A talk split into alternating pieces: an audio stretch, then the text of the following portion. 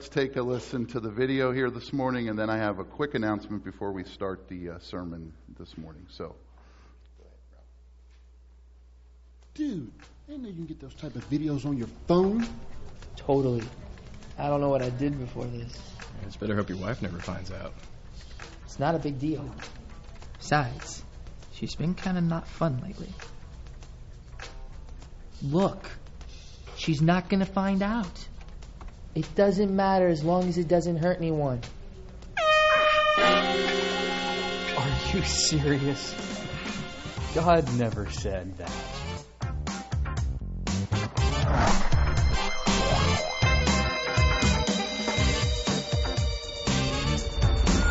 Oh, I'm sorry. Is this hurting you?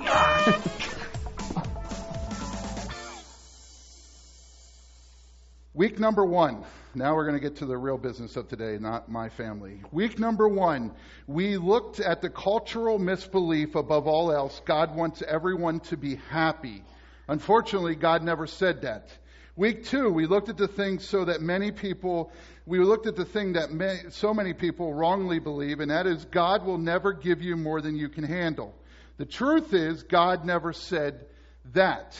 Next week is the final week, and I need to tell you it is a very, very special message that has moved me deeply, emotionally. It is a lie that it doesn't matter what you believe as long as you are sincere. For those of you that know somebody that may not be sure about what they believe, this is the perfect week to bring them. And I promise you it will build your faith in a really significant way. You will hear it all the time. Maybe you even said it or believe it. And that is this. It doesn't matter what you do as long as you don't hurt anyone. God never said that. Today I want to dive into that reality of what scripture teaches us about our behavior. Now to walk into a very serious subject, I want to reflect a little bit. If you think back to the time when Jesus lived, what do you think was the biggest cultural value? To go back during that time when Jesus lived, again, what do you think was the biggest cultural value? Well, it's totally up for debate. And I couldn't necessarily prove this, but I could make a very strong argument that the biggest cultural value during the time of life of Jesus was justice. An eye for an eye, a tooth for a tooth. You do something wrong, you deserve to be penalized. If I ask the same question today, what is the biggest cultural value of our world today? You could make an argument that the biggest cultural value might be a word called tolerance. I mean, pretty strong argument in that case. What's interesting about it is even the definition of tolerance has massively changed over the last decade or so. Tolerance used to mean that all people have equal value. In other words, we're going, we're going to value people. Today, though, tolerance has evolved to mean all ideas and all behavior have equal value. Even the definition of tolerance has changed. So much in our culture today that is wrong and unacceptable to ever say that behavior is wrong, that it's sinful. In fact, culturally, we've watered down and sanitized even what otherwise would be sinful terms and given more acceptable phrases to help us feel better. Isn't it true? I remember reading a book by Stephen Farrar called Finishing Strong. It's the one book that has changed my life drastically. It is a men's ministry book that if you are a man, I pray that you will get your hand on Finishing Strong by Stephen Farrar. It talks about how you, it doesn't matter how you start the race, it matters how you finish the race. And he actually says in there, we have changed words. We no longer call adultery adultery, we call it affair. Because it sounds better. Sounds easier to swallow. I didn't have an adulterous relationship, I had an affair. We change sin's words because we want people to feel okay about themselves, even in spite of what they are doing. Look what Paul says to young Timothy in 2 Timothy 4 3. And here's what he says For a time is coming when people will no longer listen to sound and wholesome teaching. They will follow, they will follow their own desires and will look for teachers who will tell them whatever their itching ears want to hear.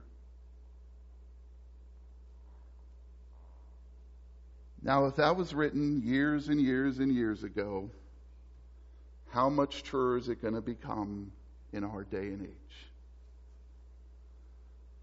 People will no longer listen to sound teaching. They will no longer take advice from sound teaching. What they will do is they will find themselves stuck in wanting to hear what their itching ears desire.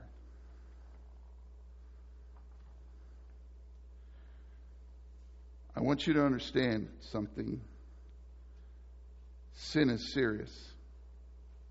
Sin is real.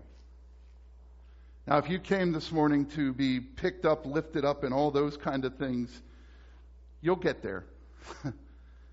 but I have to deal with the reality of what we're talking about. Did you see what was happening on the video? Sometimes they're hard to pick up. What was going on was in an office scenario, there was a guy watching a video that was not appropriate for a guy to watch. And all of his buddies get around him and they say, What if your wife found out that you were watching that video? And his answer to them was, It doesn't matter what I do as long as I don't hurt no one.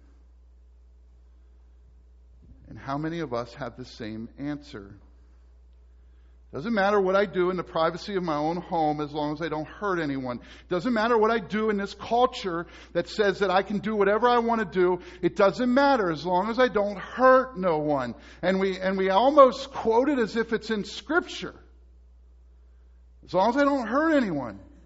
The, the problem is, and we're going to talk about this, is, is, that we have a heavenly Father who is holy, and it tells us to be holy as He is holy. And there is this one issue with this entire quote that it doesn't matter what I do as long as I don't hurt anyone. You are hurting someone. He's there. He sees it. And if you don't think you heard him, talk to Jonah about that sometime. Ask Jonah how hide and seek goes with God. It doesn't really work. He doesn't, he doesn't let you win. He's kind of a poor sport that way. He's everywhere. He knows what's going on. If you're taking notes, I want to talk about three cultural misbeliefs about sin and look what God really did say. And here's your first notes. It's in your bulletin on that bright sheet of paper. Number one, I'm not a bad person. I'm not a bad person.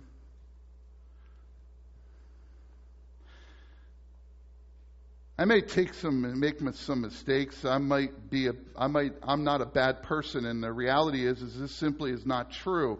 In fact, in 1 John 1 8 as Debbie said in her prayer, listen to what it says.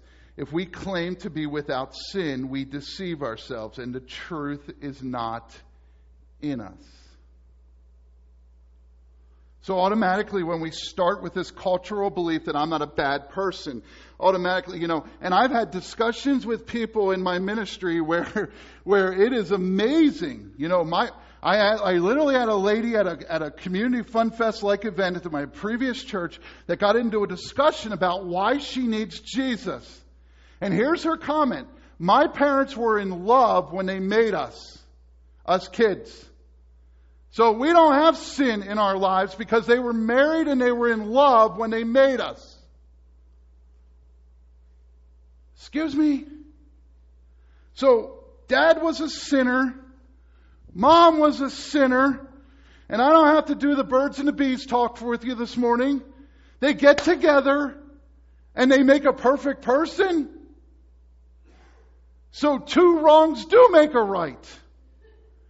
All this time I've been telling my dad, that's just not the way it works, dad. When we have discussions about that kind of stuff, two wrongs don't make a right. I'm not a bad person, Pastor. I, I, don't, I don't go out and kill people. I certainly don't do what some others have done. If we compare ourselves to other people, we may be tempted to say that I'm really not that bad. Listen, it's, it's real. There is a temptation there. Look, Michelle and I, as I said on Tuesday, we went someplace that uh, is humbling to say the least. And as you sit there in Berks County Prison waiting for somebody to come and visit you, you begin to think to yourself, and, and Debbie works there, so she probably has become immune to this. But when you're walking in, you're saying to yourself, I get to walk out of here after this visit. I must be a pretty good person. She doesn't. He doesn't. And the temptation is is that you can become so high on yourself and so up in your nose, up to your nose to people that you begin to say to yourself, I must be a pretty good person because I don't live there. I certainly would have never done that. What God wants to remind us of this morning is, is that in Romans 3:10 it says very clearly there's no one righteous not even one not even one I personally argue I personally um, sometimes argue with Michelle. Now, please don't pass out. You know when I usually argue with her the most. Let me tell you when I usually argue with her the most. Pretty much just before I do a marriage counseling session or a sermon on relationships and how they're supposed to work. Here's why that happens. I'm convinced. Because God doesn't want me to walk into that marriage session saying, Mine's perfect. What's your problem?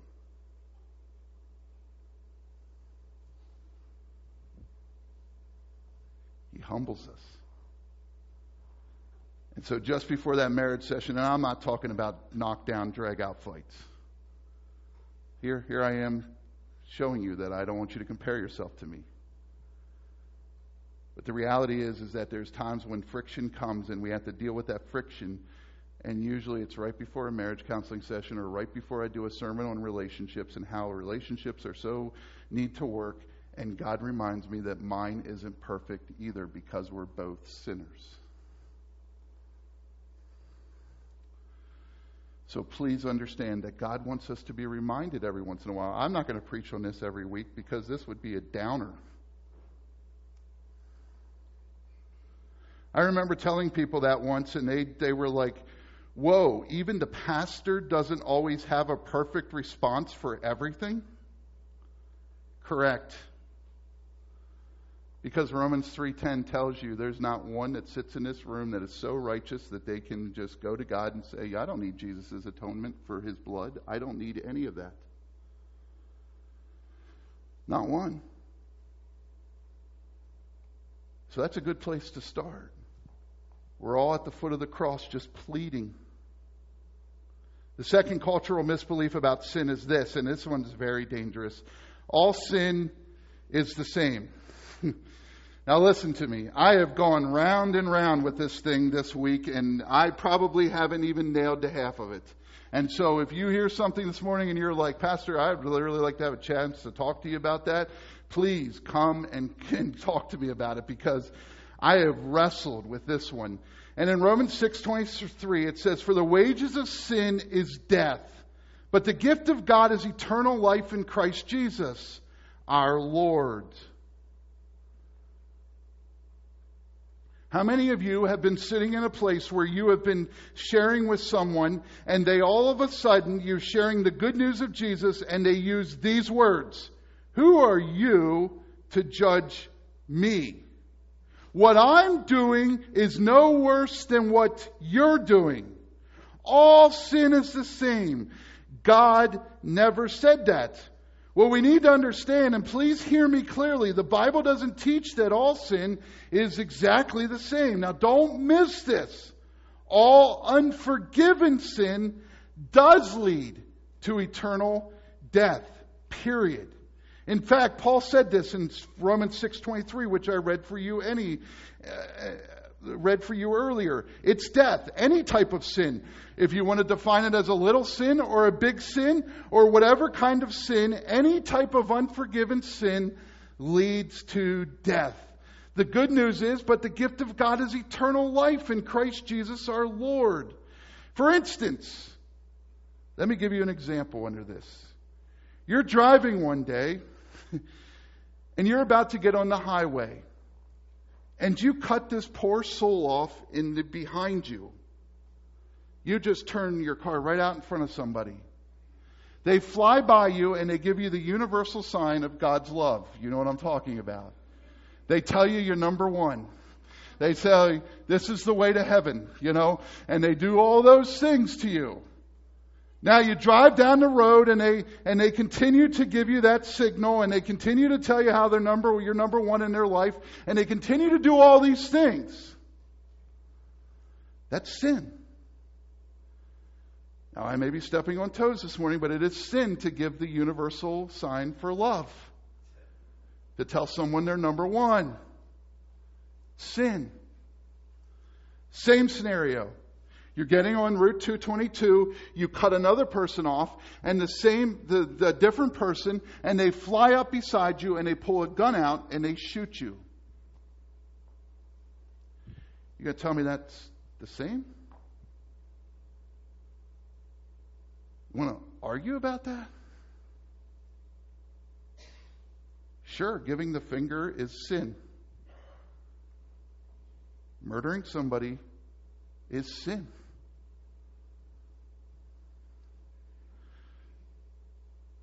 You see, how we live influences a few things. Here's what it influences it influences consequences on earth. How we live influences our consequences on earth. It's important. I sometimes believe the church needs to stop arguing about what Jesus said and actually do what Jesus said. I get tired of debating. Did Jesus mean this or did Jesus mean that? Or did Jesus mean this? Let's get to the point and let's go out and do what Jesus told us to do. And what did he tell us to do? He told us to grow as disciples, grow up in the Lord, and he told us to reach others for him. Those are the two things that were main on his agenda. Those are what he told us to do. Let's quit talking about, let's go deeper with this, let's, let's talk about this, let's talk about that. And, and, and they're important subjects. Like, for instance, I hear all the time, let's do a study on the end times. That's great and wonderful. And we will do a study on the end times sometime. But let me tell you something. Someday it's all coming to the end. And the reality is what you did for Christ is going to stand. And what you didn't do for Christ is going to be burned up. And so you can, you can believe in pre-trib, post-trib, mid-trib, all these different tribulation theories. You can believe in all of them. You can believe in whatever you want to. I'm not downplaying them. What I'm saying is it doesn't change our reaction to here and now. Doesn't, can't. Number two, changes our rewards in heaven. Our rewards in heaven. How we live now impacts what happens in heaven. See, I think in our culture of Little League, where now everybody's a winner, we sometimes think of that in heaven. Let me be clear on this. You know, everybody's a winner. Nobody can be called the loser anymore because of tolerance. Don't you dare call my son the loser, even though he came out on the short end of the stick, because he's not a loser. He's a winner just like everybody else. So give him as, just as big a trophy as you do the champion. And we start thinking as Christians that's the way heaven will be. God will just hand them out. Doesn't matter if you didn't do jack for him. You'll get as just as much for that person who gave 30 years of his life for him. See, that's that's dangerous. How we live influences what happens. And then number 3, it also influences punishment in hell if you were so to not come to know Jesus Christ as your Lord and Savior. And for those that might be here this morning, that maybe this is your first service or maybe you haven't heard this before, let me just explain to you. Freddie had to hear it for the first time this week. Michelle had the opportunity to share with Freddie. Freddie says, So now in a second, Michelle, while they're traveling in the car, this was an awesome experience. He says, So not everybody goes to heaven? Nobody. You have to believe in Jesus Christ as your Lord and Savior, the Bible says, in order to get to heaven. You want to know what a four year old's response to that was? Then I better do that when I get home.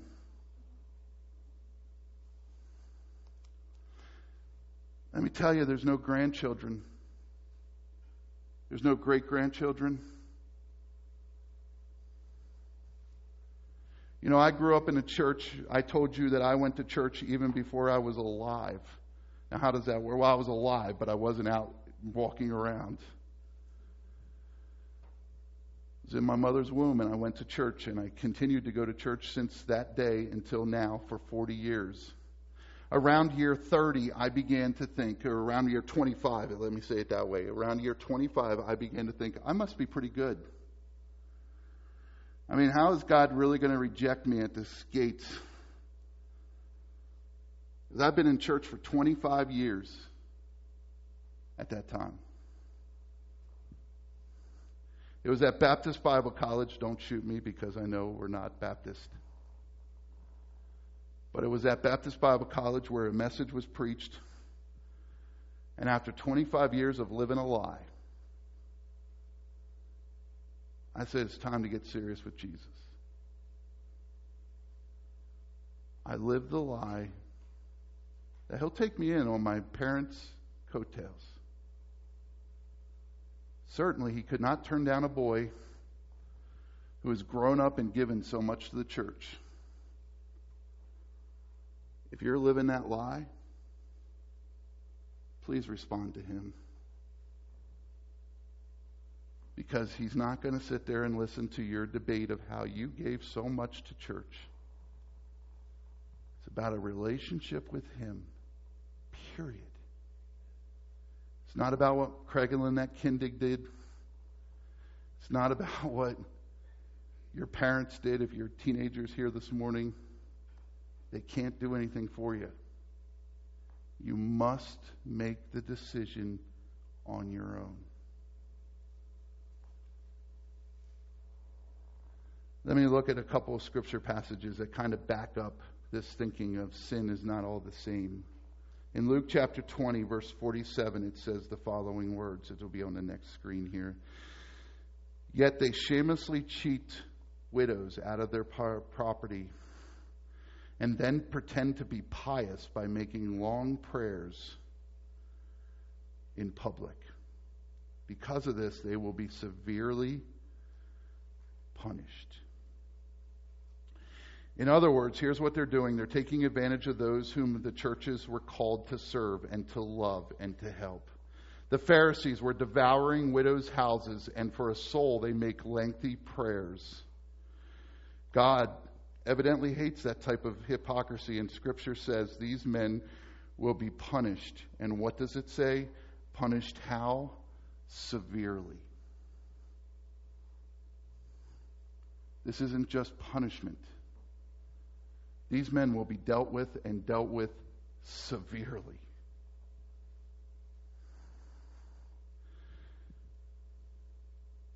In other words, this implies there might be a less severe punishment for some people, some actions. There might be a more severe punishment for others. And then Jesus says to Pontius Pilate in John chapter 19, verse 11, He said, Therefore, the one who handed me over to you is guilty of a greater sin. Implying there's a lesser sin. And there is definitely a greater sin. Then in 1 Corinthians 6:18, Paul says these words, "Run from sexual sin. No other sin is so clearly affects the body as this one does. For sexual immorality is a sin against your own body." In other words, there's a different consequence to this sin than there would be to other ones. He says, "For sexual immorality is a sin against your own body, and it's just begging you don't and you don't you you know your body was purchased by the shed of the blood of Jesus. So flee sexual sin. All the other sins he says fight. Resist. But not this one. Don't even try to fight it. He says if he was speaking in a movie language he says run Forrest run. Run all you can run. Get out of there. It is a sin that will destroy you. Don't even try to fight it just go. Put your running shoes on, stretch a little bit before you run, stretch a little bit, and take off. Because it's that serious. It will destroy you. It will destroy everything about you. And yet, we still have people who say, it doesn't matter what I do, as long as I don't hurt anyone. The third biggest cultural, big cultural lie that so many people believe, and quite honestly, in a church this size, there are many of you who are believing this right now. Here it is. Since I've already done it, I might as well keep doing it. Look, Pastor, I've, I'm involved in this sin, and you have no clue what you're talking to this morning because you don't know it. It's in my closet. I've, I have the lights off in the closet. I have the door locked. It's a closet sin, but I know that I have it. And here's my point, Pastor. I'm already doing it, so why should I stop now? Why not keep doing it? Well, you see, evidently, thousands of years ago, that problem was just as real as it is today because the Apostle Paul asked the very pressing and relevant question. And here it is in Romans 6 1. It says, Should we keep on sinning so that God can show us more of his wonderful grace? There's the question. And in America, we hear it now. Hey, I'm already, I'm already, I'm already in it. We heard it on Tuesday. You know, I was so far in and I just kept on doing it because I just keep on doing it because, you know, I just, it, it, I'm already done it. Why should I stop now? And then in the church, it hyper, it gets hyper because here's why. Because we say, well, now in a second, every time I sin, I experience God's grace. So shouldn't I just keep on sinning so I keep on experiencing God's grace so I can feel good about myself? And notice what Paul, Paul's, Paul's, Paul's response is. Of course not. Since we have died to sin, how can we continue to live in it? Of course not. Why would we continue to go back into that which hurts the heart of God? Hurts our own lives. And that's the idea of today's sermon is not to make you walk out of here like dogs with your tails between your legs. And I know what that looks like because we often have to punish our dog. And she walks around, oh, I'm a loser, me. Until we call her into the living room and say, oh, Bentley, you're the best dog in the world. Then she wags her tail. Or we play real games with her and we say, You're the dumbest dog in the world. And she just starts wagging her tail. She thinks she's the greatest thing since sliced bread. And she runs out of there and she's all happy. She grabs the tennis ball she wants to play. I don't want you walking out of here like dogs between, with tails between your legs. I want you to walk out of here remembering where you've come from. What has happened in your past? And understanding that you don't want to go back there. Look, I, I did a lot of things in high school that I'm not proud of. And I think about those things and I go back to them and I say to myself, why would I ever want to go back there? Yet I feel the magnetic pull of going back there. I want to go back because, you know, there's something easy about doing that kind of lifestyle. I didn't have so much responsibility and so much accountability.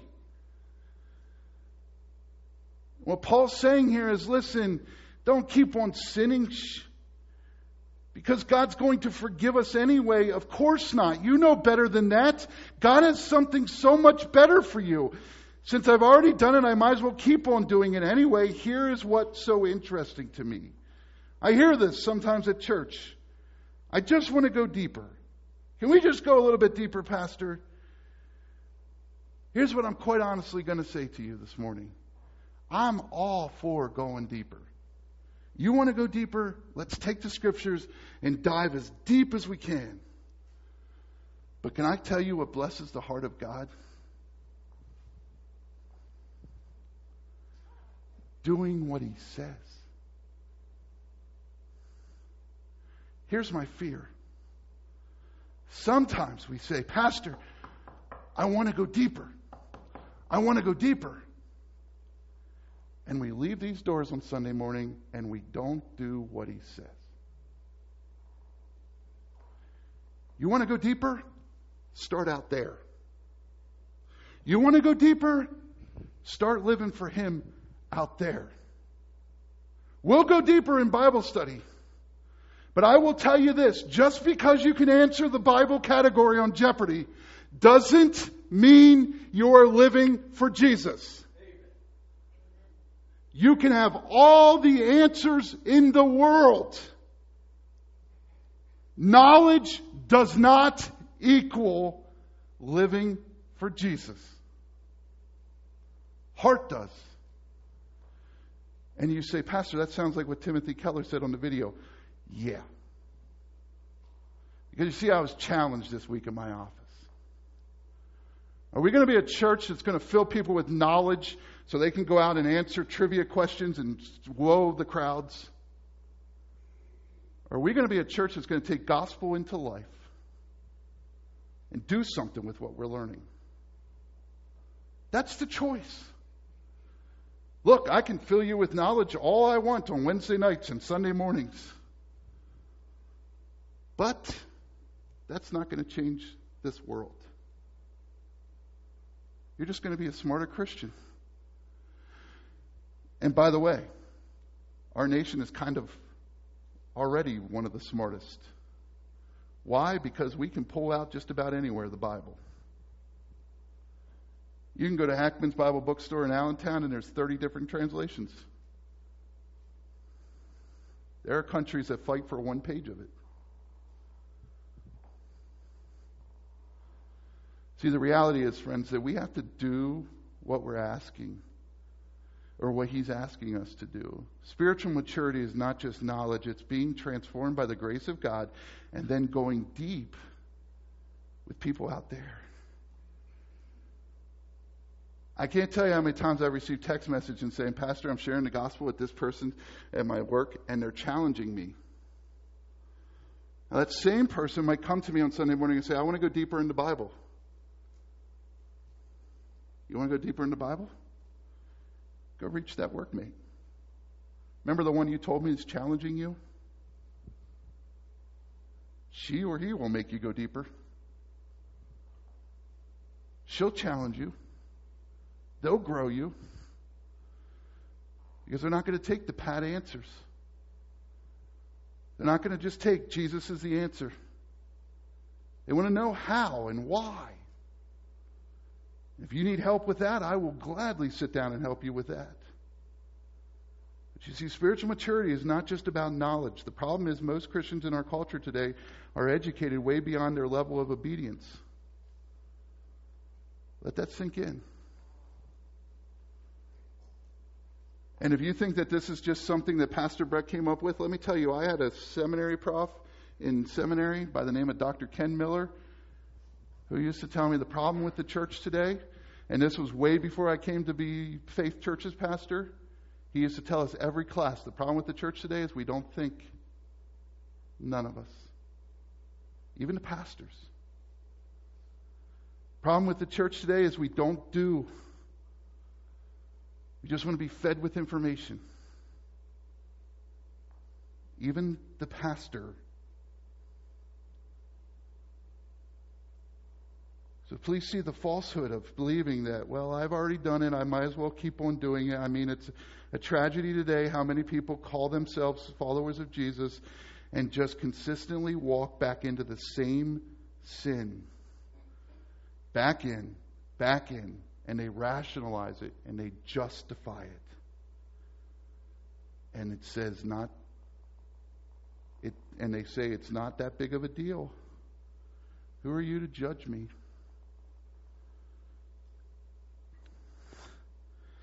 I wanted to share this morning some of the rationalizations I've heard, but I thought it would be a little too close to home.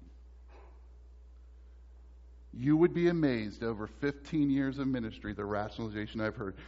Pastor, if you had to live with that, you know why I'm going over here.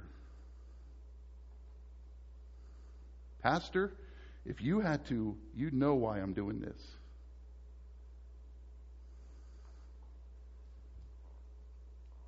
Let me just say if you're not aware of sin in your life, if you are not aware of where you need to be better at following Him, then you need to be aware of it. Why? Because the more closer I get in my relationship with Christ, the more I realize just how far I have fallen. This past week, Freddie's doing these things where he loves to give surprises. And so this Thursday morning, I believe it was, I came down out of, out of our bedroom and I came downstairs and he just looked at me and he goes, Brett, I need to tell you something. First thought was, what'd you do to the dog? How did you hurt the cat? What did you throw? How did you hurt the living room? Brett, I need to tell you that I love you. That's your surprise today. I drove over to the office and tears just couldn't stop. Because I thought back to all the cruddy things I've done in all my life. And I thought, how do I deserve a four year old who thinks the world of me? How in the world does a guy who's been through the stuff that I've been through, the sin that I've committed, deserve a four year old who looks to me and says, I love you. If you've never had those experiences, you need to. Because when you think you don't have sin in your life or you've never sinned or all those kind of things, it severely damages your walk with Christ. Since Thursday, I've been kind of humbled by all the things that have happened. And then we come to the good news. Here's the good news, and I'm going to close up rather quickly. The good news is Jesus is a friend of sinners. In 1 Corinthians 10:13, which we talked about last week, it says, "God is faithful. He will not let you be tempted beyond what you can bear, but when you are tempted, he will also provide a way out so that you can endure it." Last week we talked about how we misrepresent that scripture passage and we say what God's saying here is He won't give us more than we can handle. No, what He's saying is He won't give you a temptation, or there won't be a temptation in your life. I shouldn't say He gives you that, but there won't be a temptation in your life that He doesn't give you a back door to get out.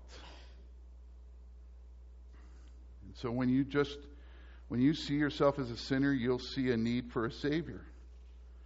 And suddenly you recognize Jesus did not come for the healthy, he came for the sick. And that's the best news ever. Just this morning, we had an answer in Sunday school. Someone said, uh, the, the question was, What is a sinner? Or something like that. And basically, it came down to the fact that I had to remind our senior high class this morning that Sinners are sitting here this morning. See, it's not them, it's not those people. That's why I kind of smirk and laugh sometimes inside when I hear somebody say, Well, I wonder if those people are going to come to our outreach.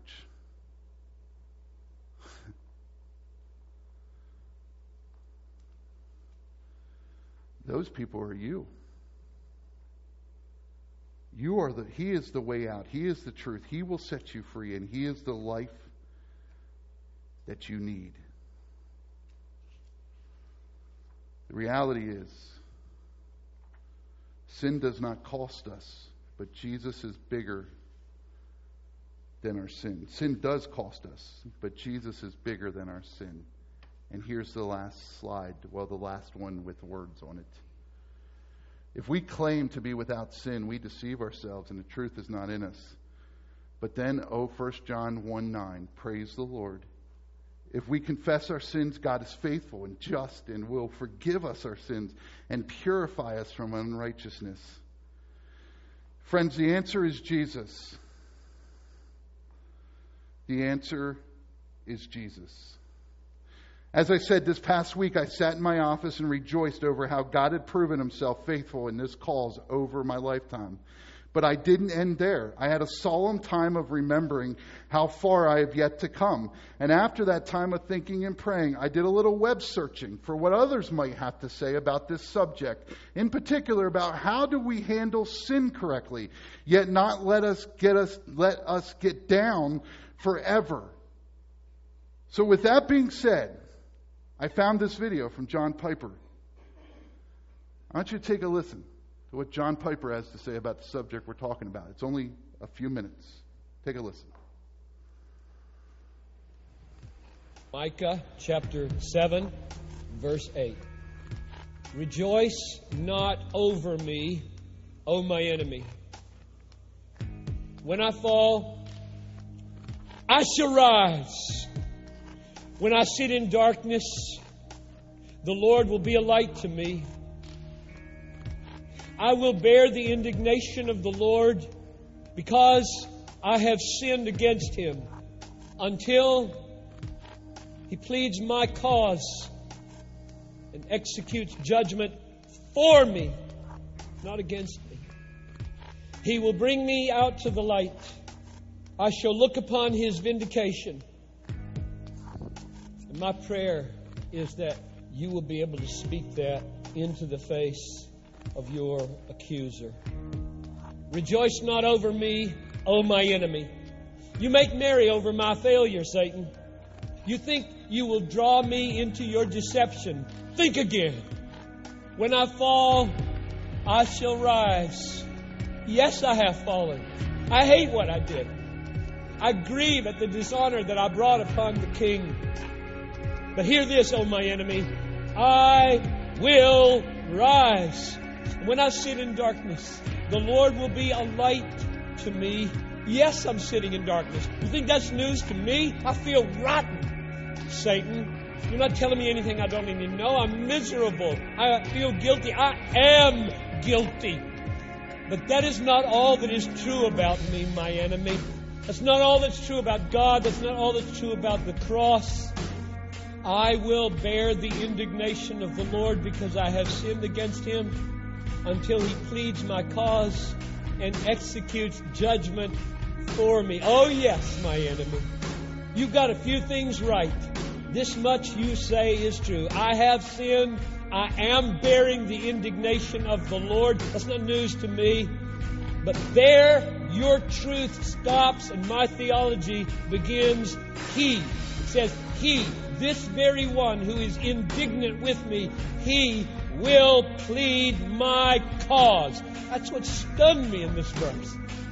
God is mad at you with a fatherly, disciplinary anger, not a damning anger. He's very, very upset with what you did. Don't you realize guilt is to the mind like pain is to the body?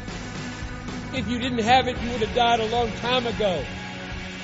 You don't know when you're bleeding. You don't know when you're infected. Guilt is a glorious thing. Own it. Wear it. It's a gift. And be gutsy in it. My God, whose son's life is my righteousness, and whose son's death is my punishment, You will execute judgment for me. I was just blown away. I was just blown away when I saw that.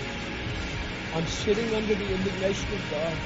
He's angry with me, and I'm saying, I will sit here as long as my dear God appoints for me to feel rotten until He pleads my cause and executes judgment for me.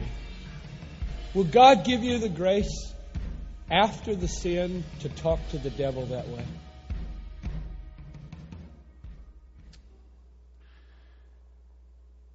Will he? Will he give you the grace to talk to the devil in that way? I hope he will. Because we need to take the guilt and say, this is a good thing. It's a good thing that I feel guilty. However, we can't live in that guilt. We must present it to the blood of Jesus and say, here it is. You have paid the price for me. And so what I do does matter. How I act does matter. But when I mess up, you are here for me. And you show me grace. Let's close in a word of prayer together. Dear gracious Heavenly Father, we thank you, Lord, for this day. Lord, this is a heavy message because it looks at the sin of our lives, Lord. And maybe some of us are here and we are currently just getting thoughts about where we were once before. Lord, may you remind us that your blood has paid the price, that 1 John 1 9 is still important in our hearts and lives if we know you as our Lord and Savior. If we confess, you are there to forgive our sins. But Lord, there's a part of that that we are responsible for. And that is us coming and saying, Lord, I have fallen short of who you want me to be. And realizing just how far you have come to reach us where we are. Lord, may we trust and obey as we walk out of here this morning. May we love you with all of our heart, soul, and mind. And may we be reminded of how far we've come and thank God for where we are. Under the blood of Jesus.